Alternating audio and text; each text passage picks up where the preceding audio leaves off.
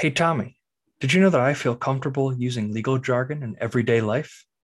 That's why I object that you, the listener, are not subscribed to Haven't Scene It on Apple or Spotify.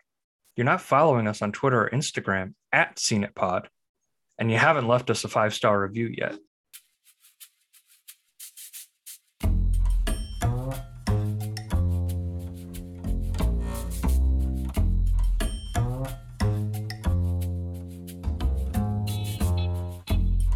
Haven't Scene It with Tim Sestito and Tommy Tevenay.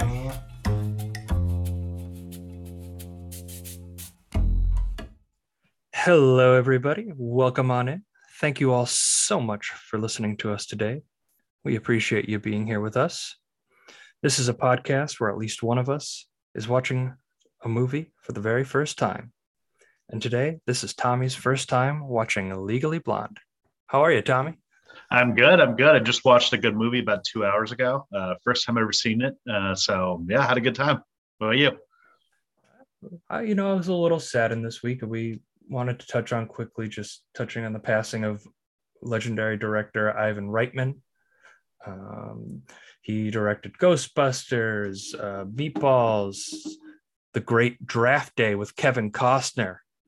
You know, Has, have you seen that one? I ha- I have seen Draft Day. It's it's wonderful, but you know he leaves behind a really strong legacy and Yeah. definitely influenced our sense of humors growing up with his movies, and it's sad to see him go. it's very sad. I mean, uh, you do kind of feel happy that as like a last month of his life, really, he got to experience um, the release of his son making Ghostbusters and kind of passing the torch to his son, despite what you might think about that movie. Um, but Ivan Reitman was good. He made a lot of good movies. He produced a lot of good movies, uh, like my personal favorite, Space Jam. So uh, he was instrumental in a lot of things that we loved in our childhood. So RIP, and you know, sucks. Kindergarten Cop. That's all I have to say. That's all I have to say, really. You know, to It's cement someone's legacy. But um, yeah, so today's movie was Legally Blonde. We just had Valentine Day in our rearview mirror when when we're recording this, and it, it felt appropriate to have a movie like this on the podcast. This is Legally Blonde. I'm gonna make an amazing lawyer. Welcome to Harvard. beauty, and brains. I have a 4.0. Why? There ought to be a law. You got into Harvard Law? What, like it's hard? This Friday, I object. Nice try. America goes blonde. Habeas corpus. What? Evidentiary support? Come again? Don't ask. Now you're thinking like a lawyer. No biggie. Legally Blonde, rated PG-13, starts Friday at theaters everywhere. So this is Legally Bron- Blonde. Reese Witherspoon's maybe, I think, maybe her most iconic performance as Elle Woods. Um, you have Luke Wilson as Emmett Richard, uh, Jennifer Coolidge as Paulette, the hairdresser, Matthew Davis as Warner Huntington, and yeah, I was. I haven't seen this movie in a while because I was the one who's seen it, but I, I saw it probably when I was like right when this came out, a couple of years after that, in that seven to ten range, where a lot of the humor that I found to be funny in it uh, would have gone over my head, and I definitely wasn't able to appreciate it at that time. And at that Yeah. time, you're a young, you're a young kid. You're like, this is a girls' movie. I don't need to watch a girls' movie, but it. I think it's a very, I think it's a pretty strong girls' movie. It kind of leans into the side of like just because you're beautiful or you know anything like that doesn't mean that people should underestimate you or that you should doubt your own self self worth yeah this is definitely um an ultimate um you know this is my first time seeing the movie but it's the ultimate fuck the haters movie where basically you just go in and it's just like you know you say i can't do this well watch me fucking try.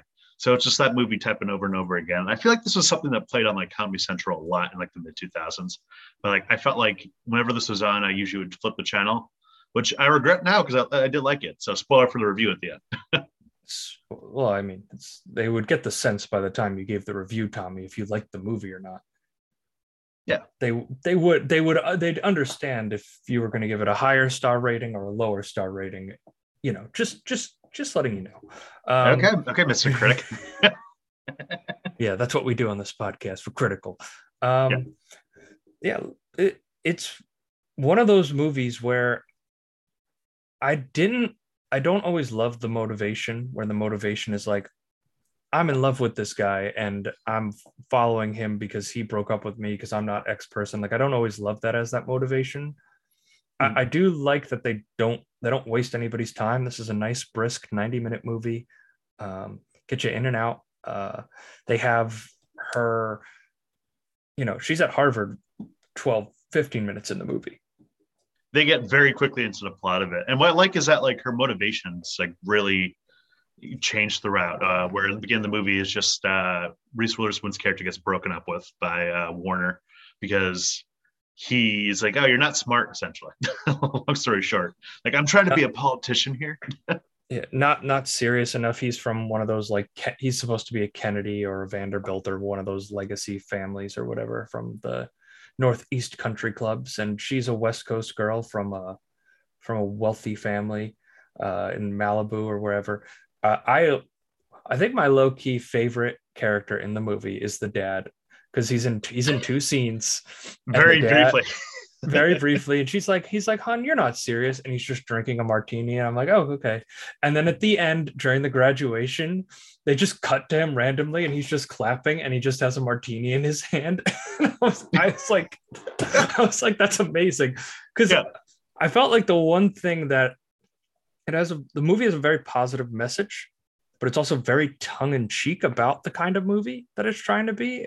And from what i understand it's because the production wasn't like totally clear between the studio and like the the team behind the movie right Yeah, yeah. So um, briefly to touch on the dad's awesome. I love that line uh, of um, yeah, like oh, Harvard's full of ugly and boring people, and you're neither of those. But anyways, so yeah, when the studio first greenlit this uh, movie, um, it was based off a book, um, based off an author who uh, pretty much she went to Stanford Law School and uh, she realized that she didn't fit in with anyone there because they're way too much serious than her and like they you know thought too highly of themselves you know up, uptight people. So but anyways when the studio first greenlit this project uh they weren't sure that the vibe was going to be what it ended up being which is like a feel good women's empowerment movie like girl power like let's go yeah. They thought it was going to be more in the vein of like american pie or like your raunchy teen comedy where it's like essentially like wet t-shirts and girls getting naked. So they thought it was going to be a boner flick yeah, exactly, exactly. So if, if it was that type of flick, like we probably wouldn't be talking it to the extent we are today, because people would be like, oh, that was kind of just like one of those stupid movies like uh, Sorority Boys or um, I'm trying to think of like the dredge of like terrible teen adult comedies. the, this like the like the american pie spin-offs that go straight to dvd and they're just like Yeah. awful but your 12 year old you watched them because they had boobs in them and you were like i can get through the humor of this because there's boobs like that Yeah. that was tho- that was those movies the, the selling point is the boobs when you're 13. Uh, Yeah. But yeah, yeah. So like, they just didn't really have a lot on the movie. Uh, it essentially was just very like an adult raunchy comedy, and I don't really think that would fit for that because you need. I, I feel like that would kind of undermine Reese Witherspoon's character if you did it that way. Where the great thing about her character is that like even though she gets pranked or even though she gets made fun of for being um, like a dumb blonde, she takes it in stride and she's just laughs it off. Or you know, in that one scene where uh, she gets told to go to a preppy party or a party, and so it's a costume party, and she shows up in a Playboy bunny out- outfit.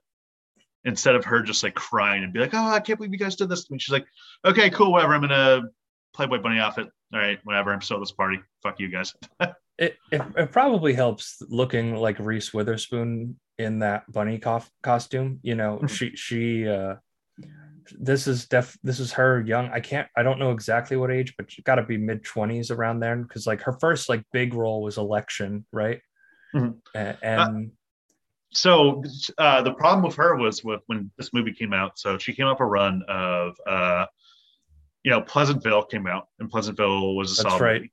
Yeah, That's Pleasantville. She With was like a Tobey. co-lead. Yeah, with Tobey. She actually was uh, for a while. She, you know, she had Fear and everything like that. Marky Wahlberg, uh, and then she was in Cruel Intentions and Election, where she played very innocent, or in a case of Election, uptight characters that like very much like uh, Type A, st- very studious and just like you know not very much like laid back and carefree, which is why she had trouble getting cast originally in this movie. So Um, a lot of people Really, that's interesting. Yeah. No, essentially, uh, the way Reese Witherspoon uh, described it was the uh, the Hollywood studio thought out she was a shrew. so Yeah. just like, and you know, it's the it's the testament to Reese Witherspoon being such a good actress because like you think of like think of all the great actors we have, where if you got like all their characters in one room, how different would that party be? If it was someone like Seth Rogen, for example, they would all just be the same guy, and they'll just be smoking pot in the corner or something like that. And they'd all be going, so like, yeah, but uh, Reese Witherspoon, to to her credit, like you know, all of her characters, I feel like are very much different. Like I don't, I could not see Reese's character in Election. Um, I think it's Tracy Flick hanging out with Ellie Woods from this movie. You know, they would be polar opposites. it's it's Elle Woods Tommy, and yeah, I agree. But like, I think this character is uptight, but she's very loose, and the movie doesn't get in the way of that. And like I, we talked about it last week on uh, on um whatever the movie we watched, High uh, Fidelity. High, High Fidelity. um, a lot of movies, folks. A lot of movies. Um, she, you know, the the screenplay kind of driving the pacing and the editing of the movie. Like, I think that's a big factor in this movie. I think it's a pretty sharply edited movie because the movie goes, man. Like, they there's a lot of areas where they could have added more emotion in, more like romantic scenes between her and Emmett. Is, is this the first rom com you've ever seen where the two people that get paired together don't kiss at all in the movie? Yeah, yeah, no, that's it's very bizarre to think about because they even mentioned like, oh yeah, they got married. Um, originally the movie was supposed to end in that way, where uh, Luke Wilson was going to kiss her outside of the courthouse when she wins in the uh, the case, but Testa Audiences didn't like that, so they just changed it to like, you know, like we're talking about last week, the romantic comedy coda, where basically they tell you what everything happens to the characters. I was so happy to find out that they did that in this movie. Yeah, I texted you that, and you're like, "Dude, I haven't watched it yet. What? What the hell?" Spoilers. Spoilers. I'm like, yeah, I spoiled everything, huh? But we Yeah. literally talked about that, and they do have the one joke in there where they're like, Warner graduated without honors. He currently doesn't have a job lined up. So um, I, I do appreciate that for that. Um, but it, I don't even know if this is like strictly a romantic comedy because at the end of the day, it's more so about her finding herself and like learn to love herself than it is, you know, her trying to win Luke Wilson or her ex back. yeah, well, I mean, the motivation is to win the X back to launch the story, and Yeah. the movie is kind of like three parts. It's like, okay, I'm motivated to get. It's like a motivation, like I need to get this person back, and then she gets to Harvard day one, and it's it's a fish out of water movie. Like like the like for most of the second act, she's a complete fish out of water. She doesn't fit in with anybody there. Mhm. She becomes best friends with with um, Paulette. Uh, Jennifer Coolidge, who's like the nail salon lady that's a high school dropout with zero confidence. Um, that's the only person that'll talk to her there. Where you know she went from being, you know, I think she was Miss June in her uh, college calendar, swimsuit Yeah. calendar. And she was like the Uh, sorority president and everything. So like she was Mrs. Popular, Queen Bee. Yeah, she, she was the queen of the campus, and now nobody gives a shit. Like I love the little scene where they're in the she gets to Harvard and they're doing the introductory circle, and everybody's like, I have an IQ of 187. I organized a march on Washington for the, the gay rights movement. I spent the summer in Africa helping impoverished students and and she like starts going off about like her like Tri Kappa new sorority thing. Uh and then the, the third the third act is kind of like not a drama, but it's it's just it's like a legal it's just like a legal caper, I guess. It's it's like kind of comedy, but it's they're very isolated parts of very the- very zany so of, of the three um acts i think my favorite act was uh the second act because i think that was where the comedy came out the most um in the whole movie I, I agree with you. I think the I think the first act, I was actually one of the things now that I'm like can kind of process what I like in movies and what I see. We touched upon it with licorice. now that you have a podcast now that I have a podcast, yeah, that's that's the bar, folks. It's very hard to do. Um, they it- like the way the movie starts, like they're giving like when she's about she thinks she's going to get proposed to by by Warner, and they give her like a letter of luck and it, and then the the song like it's a perfect day. That Yeah. song's been stuck in my head all day man. All Yeah. day. And no but like the way the camera moves through the sorority house like like the camera is just moving everywhere. There's something going on like that house has seven unique settings in it and and it doesn't take a break and then not that the camera works bad or like the direction's bad but then it's very like what you'd expect from the movie where Hmm. i think the intro kind of stands out and i find that a lot with these movies like they'll during the credits the opening credits they'll let the camera roll and then they're just like oh we don't need to do that anymore and it's like They essentially like yeah, they blow their wad in the first opening scene. We're like, we're gonna make people think this is a different movie than it is, and it's like psych. Um, that being said, I mean, each act like being distinctive. I mean, I could have seen a movie that was just her being like, you know, Miss Popular at uh, college. That, that would have been funny. Like it's like a, a more that would I would have been, I guess, more of the American Pie take on this. she tries to get into Harvard Law School and then goes to Boston College or Boston University or your pick of your Boston schools so she can Yeah. be close to him and then it becomes a boner comedy from there. Yeah. Um, yeah, that there, there's a lot of different ways they did it and I think they kind of nailed it because this movie well it, it was I remember it being wildly popular when we were growing up and I'm hmm. looking at the box office 18 million dollar budget 141 million dollars grossing it got a sequel. It has a third movie coming out 20 years later, which, listen, if you're a big Legally Blonde fan, I'm sorry to tell you, they're they're just they're they're never good. I'm sorry. I'll I'm Yeah. gonna watch it. I'm gonna watch it. It's just it's it, it's it's been too long. But it even got now- a musical now- too, dude. Yeah. Well, this is actually the second week in a row. We didn't cover this last week, but they made a musical of High Fidelity too. Um, but this Legally Blonde one's actually more successful because you actually have heard of it on Broadway. There's been so many ads for it. I feel like all the time. Um, but yeah, no, uh, Legally Blonde three. I mean, only thing I know about is that it's written by Mindy Kaling, but it's like this, this movie didn't need a sequel.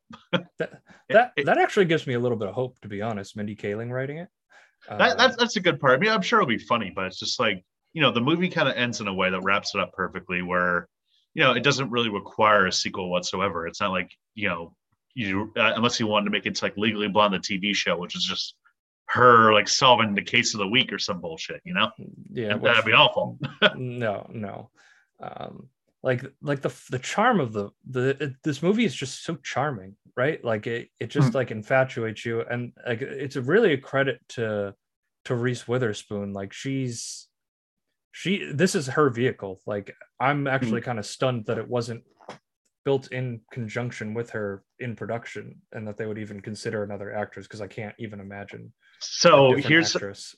It's it's crazy to think about because um, you know the directors wanted it at first, but like I said, the studio wasn't convinced because they thought she was just uptight, like Tracy Flick, like uh, type A. You're not gonna make this work. So uh, some of the people that were considered for the role were um, Charlize Theron, Okay. um, Gwyneth Paltrow. I thought she would have Yeah. been maybe. Yeah. she could uh, may i just I, i'm not crazy about gwyneth paltrow but that's just um, yeah. Um, Alicia Silverstone, which would have just been her, like basically playing the character from Clueless again. yeah yeah yeah I, So- I wanted to bring that up Yeah. So I guess it's a good tangent to go off, but this a lot of people used to call this movie uh, "Clueless: The College Years."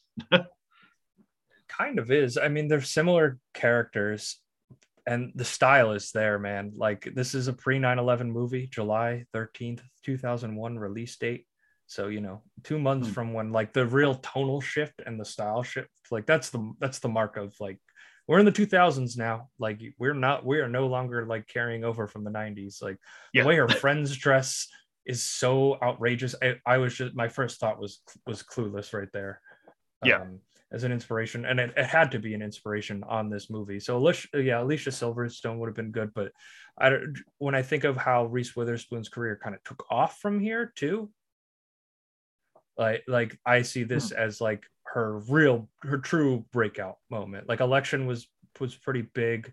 She was in a lot of other stuff but this is the first one. It's like okay this is her movie. She's carrying it and she can carry it. So you can give her anything. Yeah, exactly. It wouldn't have worked if it was like they tried to do like Katherine Heigl, they tried to do Christina Applegate, um, Milla Jovovich, and then Jennifer Love Hewitt, and it's just like I, none of those actresses I feel like would have really made it because like Milla Jovovich is always like the badass, like from the Resident Evil movies. Like yeah, you could imagine her being like bubbly, sweet uh. Th- this movie would have never hit theaters if if Milla Jovovich was was cast as Elle, Elle Woods, or it would have been a boner Yeah. comedy. It would have gone Yeah. one or two ways. Yeah. Um, but I, you know, I- you you said how like her character from from um from election and from Legally Blonde are different, and I they are different. But I think she's she's an uptight character in this, and it's just her like careless, her carefree nature, and her like naivety, but but you know, trusting her instincts carries her. I think you get a really good sense of like the confidence she has. Like she just got dumped by her longtime boyfriend who she thought was going to give him a six carat rock. And this is the video that she submits to Harvard.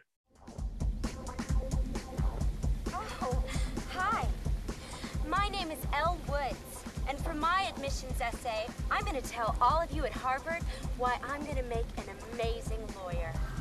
As president of my sorority, I'm skilled at commanding the attention of a room and discussing very important issues. It has come to my attention that the maintenance staff is switching our toilet paper from Charmin to generic. All those opposed to chafing, please say aye. I'm able to recall hundreds of important details at the drop of a hat. Hey, Elle, do you know what happened on Days of Our Lives yesterday? Why, yes, Margot, I do. Once again, we join Hope in the search for her identity. As you know, she's been brainwashed by the evil Stefano. I feel comfortable using legal jargon in everyday life. I object. That's why you should vote for me, Elle Woods, future lawyer for the class of 2004.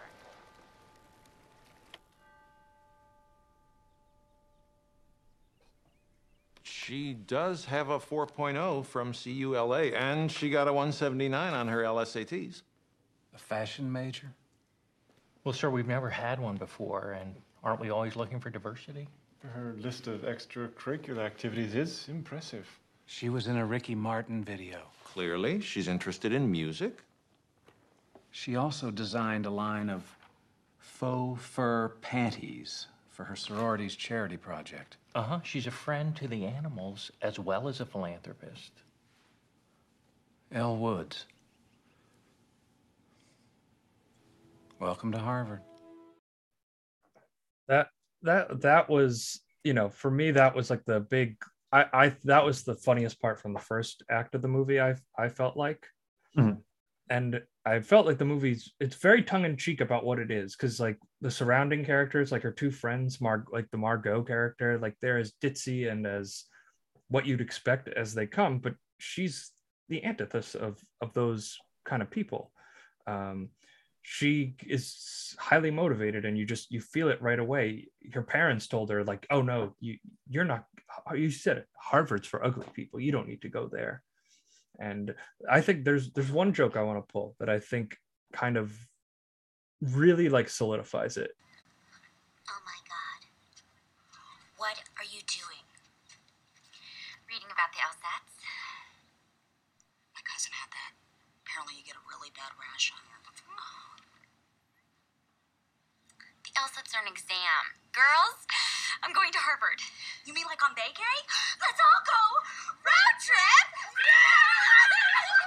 No, I'm going to Harvard Law School. Why? Elle, now, I know you're upset about all this, but can't you just take a Percocet? Yeah, i just it- lo- it- i yeah. love that line it's it's great like the contrast of like how pretty much like the only person that believes in Elle throughout the whole movie um is Jennifer Coolidge and I guess Luke Wilson but for the most part people just like kind of just like why are you doing this? Like they just uh, like I said earlier in the pod it's about just like silencing your haters right there where even our own friends are like ditzy, uh, are the stereotypical ditzy blondes or ditzy sorority chicks and they're just like well, well what are you doing here? Yeah it, that's a big part of it and it's just it's confidence in yourself because she's not get, if she's getting it from the lady that does her nails that has no confidence in herself right? Like that that and luke wilson who's barely in the movie honestly he's like in the movie like a bit more in the third act but the first two acts he's like he's in it like two or three times he has like very quick cameos where it's just like he runs into her and he's like, "Oh, hey, what's going on?" and then I'll be back in the third act. yeah, pr- pretty much.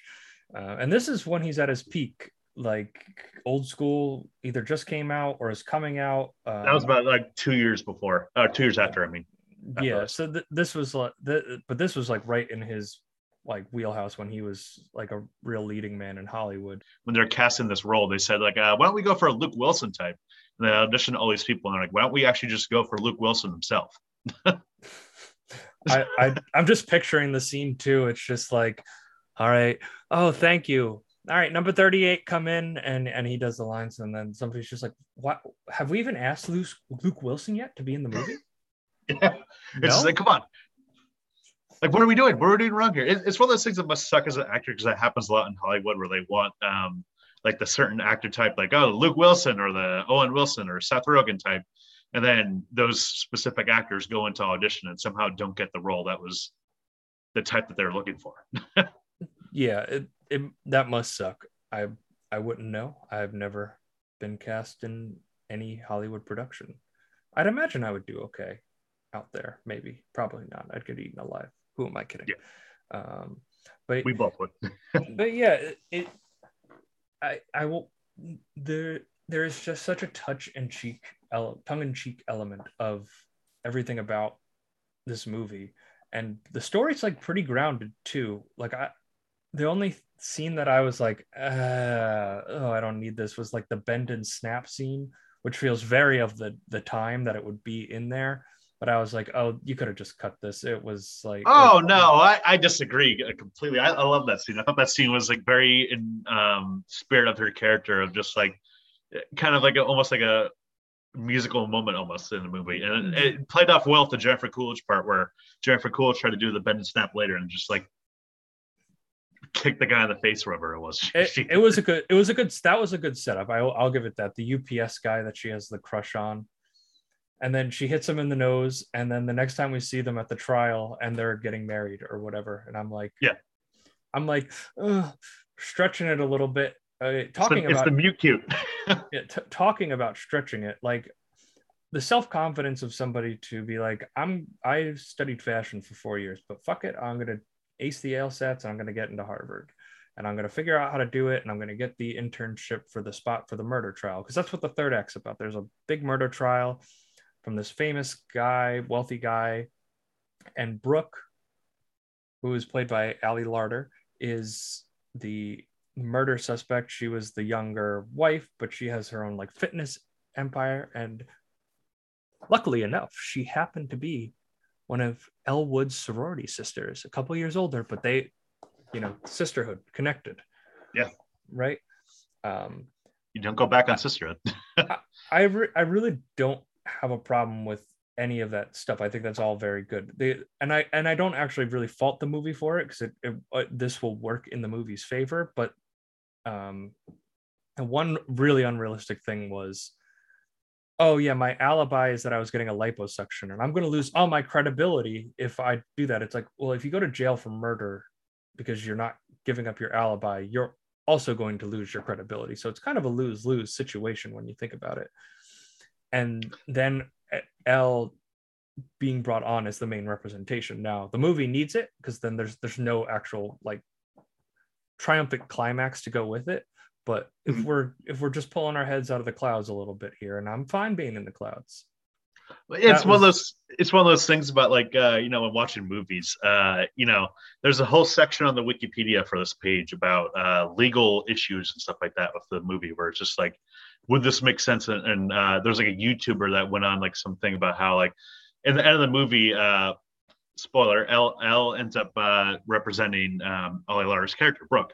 And even though she's only a first year law student, and people are saying, like, oh, like, this movie's so inaccurate, this wouldn't happen in real life. It's like, all right, it's a fucking movie. We get it. Like, some things aren't going to be realistic. Uh, she's probably, you know, she wouldn't get a 179 out of 180 on the LSATs problem in real life. like, we suspension of disbelief a little bit. oh, I mean, yeah, the movie suspend and it suspends it lightly because it's like LSAT. Okay, fine okay fine and then you you you they build to that suspension of disbelief because you're because i think she's in a little bit of disbelief that she's able to accomplish these things and she just builds more confidence on a really high base of self confidence that she has in herself to begin with, Mm. and I, I again, I it's not like I'm like oh this breaks the movie. This the movie needs it. The movie needs that moment to happen, but it is it's the one thing where I'm like, okay, like lady, like you going to jail for murder means that you're not going to make any more money because people don't buy exercise tapes from murderers. That's just a fun fact. And then the second Are you sure about that? I mean, think think about all the people. people still buy Phil Spector records. That's yeah, but music's different than like ex- there's a million exercise tapes, especially now. If if Richard Simmons, if Richard Simmons went on like live TV and like fucking like killed someone, and then eh, during the fucking video, do you think that people would still be like, "Oh, I'm gonna buy a Richard Simmons video"? I think so. I think No. someone would be like, Well, I think it would, the audience would switch completely. It, like his Yeah. his audience of like divorced and single middle-aged women would would switch drastically to like like Metalheads. metalheads and guys that guys that hate their lives in their 20s like his audience would change completely if he ever pulled it, that it would one end up on it would end up on Reddit of like LiveLeak or like watch people die or some shit. Or it's just like, can you believe Richard Simmons did this? wait tommy do you believe the richard simmons conspiracy theory What's the Richard Simmons conspiracy theory? that he's like he's like been kidnapped What? You've never Do heard this before? Yeah, No, I no, gotta- no, no. i gotta pull up i'm pulling up a little more information uh on this because the the theory is that because he's just he's been out of the public eye for so long. And As he- someone, most people from the 80s are. there was like a big twitter thing that he just like since he you know he was in the public eye for 30 years like putting out exercise tape. And then one day he just goes goes blonde. It, his last appearance was like beginning of 2013 and then he stopped showing up to like classes and people at the time thought that like his butler or whoever his live at home help like had kidnapped him and was like holding him hostage. In like 2016 2017 i swear to god people thought so so have, have, have, have we heard anything from Richard Simmons since? Ye- I think I'm I'm looking. I, I don't I don't know. Like he missed Joan Rivers' funeral, which is that's a big red flag. They were very close. Mhm. Um, he cut off contact from other people, and then somebody claimed that Richard Simmons was taking care of himself. Um, he his dog died, and now like the- five years from. yeah, and here it is. Simmons' housekeeper has allegedly been keeping him prisoner in his own home. And this comes out after the National Enquirer claimed that he was transitioning to a woman. The Jesus Christ. Yeah, there's a whole section on Wikipedia now, Richard Simmons, of um, re- retreat from uh, public life. the Yeah, because I remember, he, like, he- I remember like ten years ago, he was in like a Geico commercial and shit. Um, there's even a section the LAPD uh, detectives visited his home in March 2017 to do a well a welfare check. I'm going deeper down the rabbit hole than I remember here. I'm like scrolling this article, just waiting for it to stop, and it won't. It just, Just won't re- we stop. just we just realized that Richard Simmons, this tangent we went on, is actually so fucking interesting. Where it's like, what? Yeah. So like they're showing things of like the housekeeper is living in the house now, and that people believe that she's trying to inherit, um, you know, his wealth when he dies. Um, okay, let's see. I'm just scrolling down So- here to try to try to see. In Uh, June 2018, he sued a Los Angeles private detective, claiming he had placed a tracking device over a year earlier on the only vehicle Simmons used for transportation. oh my god! Wild guy, Wi- wi- wild theory. Oh my god. I, I'm very glad we just found out this tangent. Yeah, I am too, uh, and I'm sure the audience is as well. Yeah, Um, if, you love Legally Blonde, then we're sorry, but Richard Simmons right now, this is what we need to focus on. no no we'll, we'll touch back on, on legally blonde because i do want to talk about that because i do know you know women who are friends of mine that like love this movie and adore this movie and it's very interesting to watch because like we grew up with kind of like action heroes and things like this like there that the female representation in that regard has kind of been developing slowly and slowly but This yeah, is you have like your Ripley and Sarah Connor. That's it. yeah before that it was only those two but pe- you know people alien always gets associated with the alien and terminator gets associated with arnold for you know uh, linda connor but th- you know this is definitely a female empowerment movie and uh, you know the opening song it's a perfect day right like that's the Yeah. perfect representation of that that movie of just like nothing's getting in my way man Yeah, it's just like no matter what you're gonna do. Uh, like I said, fuck the haters. I got this.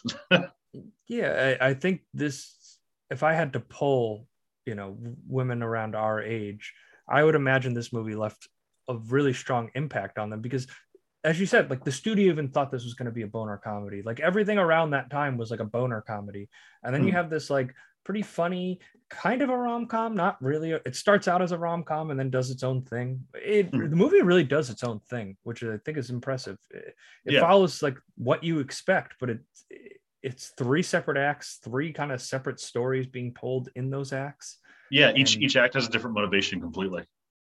yeah and like it's grounded in realism like the professor who signs her on at his law firm for this murder trial is the intern uh, at the end is like oh Elle, i was so impressed with you and then you know puts his hand on her knee and that's when she's going to quit Mhm. and then uh, she you know she comes back and and she becomes the representative for for brooke in the trial um but like like that moment is like that's serious and that shit happens everywhere it is not exclusive to to like this movie and like Mm. as I say like this movie's so bubbly and bright and full of this energy and then it's like that darkness right like it's just such a sh- sharp Very- contrast Just very very realistic. Where it's just like you know she has to question herself, and like that's where the third act like, no, you got this. Um, where literally like she's just thinking like, did I only get this internship because this guy was interested in my looks?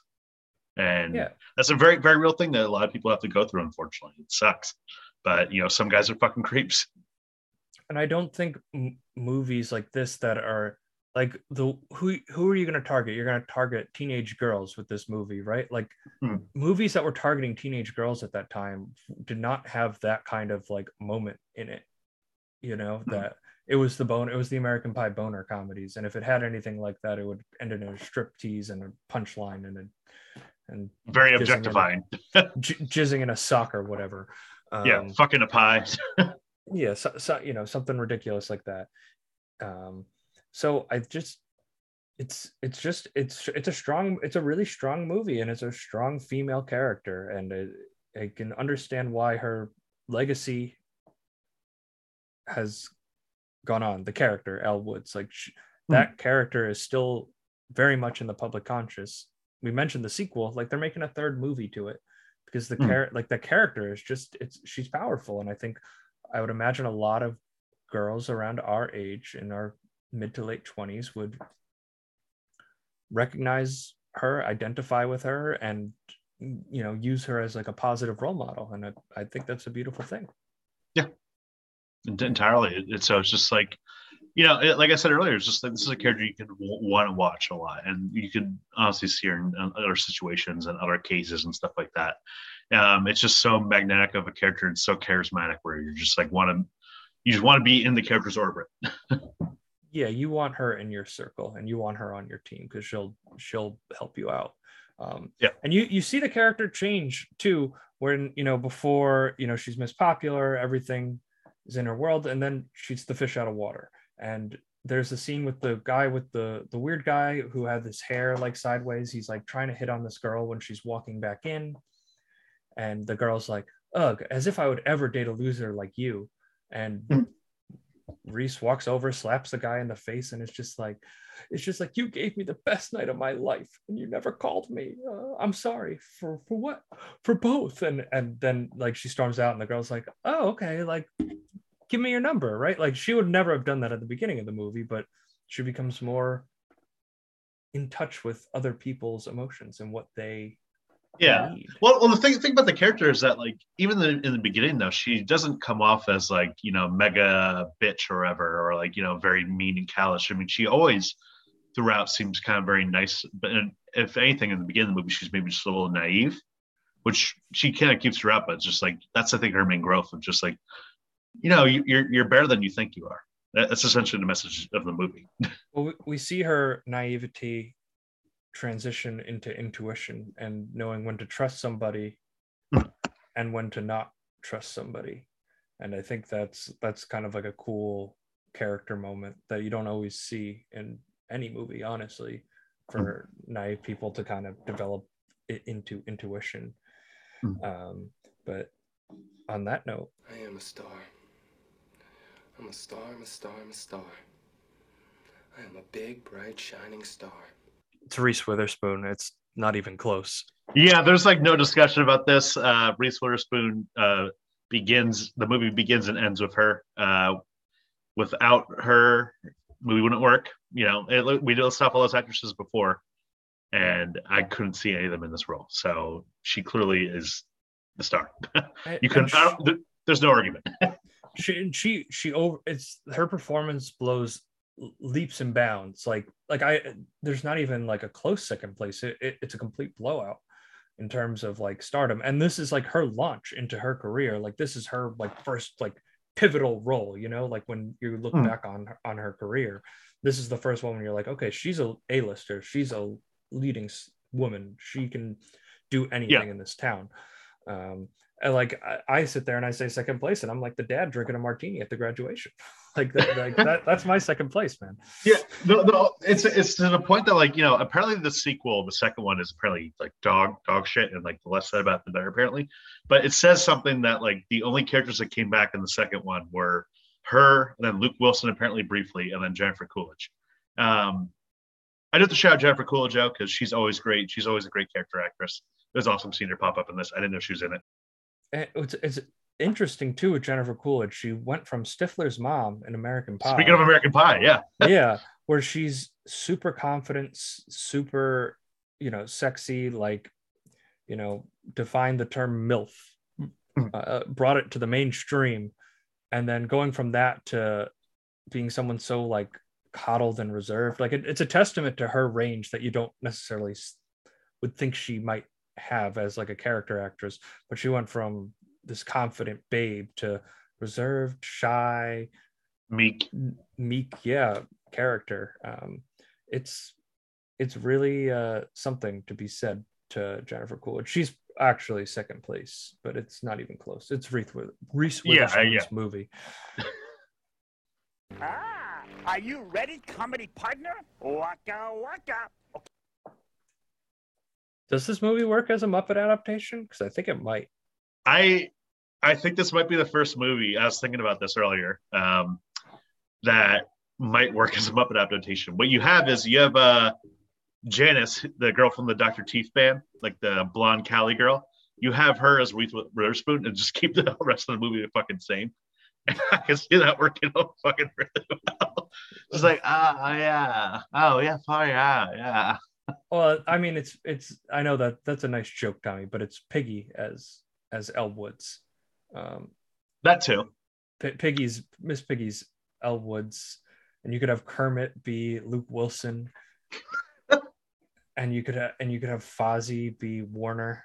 Like you could do a lot with it, and then just the o- the only character you leave as a human in this movie is the dad drinking a martini. Everybody else is a Muppet. That's the only human in the movie. And you you don't explain why why she's not human.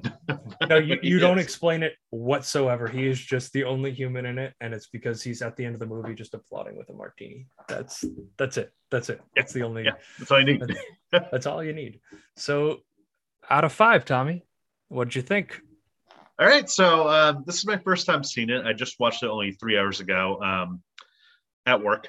Um, you know, the end of the day, so whatever. I had a lot of free time, but you know, it's one of those movies that's a very good background movie I could see in the future, where like you know, it's very light and breezy, it goes from scene to scene. Um, not really like dialogue heavy, and just the character of Reese Witherspoon so captivating. Um, and just funny. Uh, but that being said, in general, the movie I don't think was as funny as it could have been. Um, you know, I felt like there could have been an extra level of laughs uh, to go with it. Um, so I'm gonna go with three and a half of uh, five stars. So I liked it. I thought it could have been a little bit funnier, but still a good movie. Still an enjoyable watch.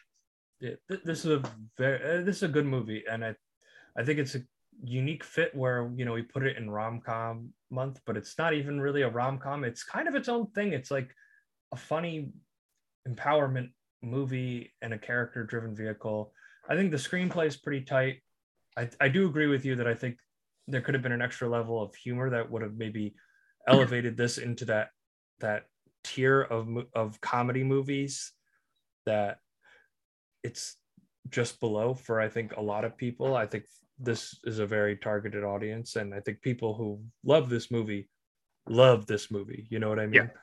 Um, it's it's one of those things. I think that if they played up the comedy in the, the second act a lot more of her being the fish out of water type, it, it would have been funnier. And there's a lot more content for laughs. I felt like there, there could have been. yeah, for sure. But uh, it's a, it's a tight screenplay. Reese is fantastic in it. It's it's an iconic performance in my opinion, and I give this movie a three and a half out of five as well. I just it's a movie that I will never have a problem watching. It's a perfect date night movie. It's the Mhm. perfect kind of movie to to just take take a load off at the end of the day, relax. You're gonna have a good time. You're gonna feel a little more motivated after you watch it, and not a lot of movies are able to do that. Um, and the movie ends with her giving the graduation speech, right, Tommy? Mhm. And she and she's like, and then the song starts playing again. It's a perfect day, nothing standing in my way. You know what that is, Tommy? It's like poetry. It's like poetry. It rhymes. You know that's that's what George Lucas said about the prequels because he wanted to defend his lazy screenwriting. That's not the case in this. I just wanted to drop that line on you. You, you, you just need to shit on either Ghostbusters or uh, George Lucas in an episode. It's it's, it's by law. Oh, it's by law. It, it'll happen. Don't worry. Um, Yeah. But thank you all again very much for listening. We hope you enjoyed today's episode. Uh, subscribe on Apple, Spotify. Follow us on Twitter and Instagram at SceneItPod. Leave us a five star review and take care of yourself today. I'm Tim. I'm Tommy. And thanks so much for listening. We'll talk to you soon.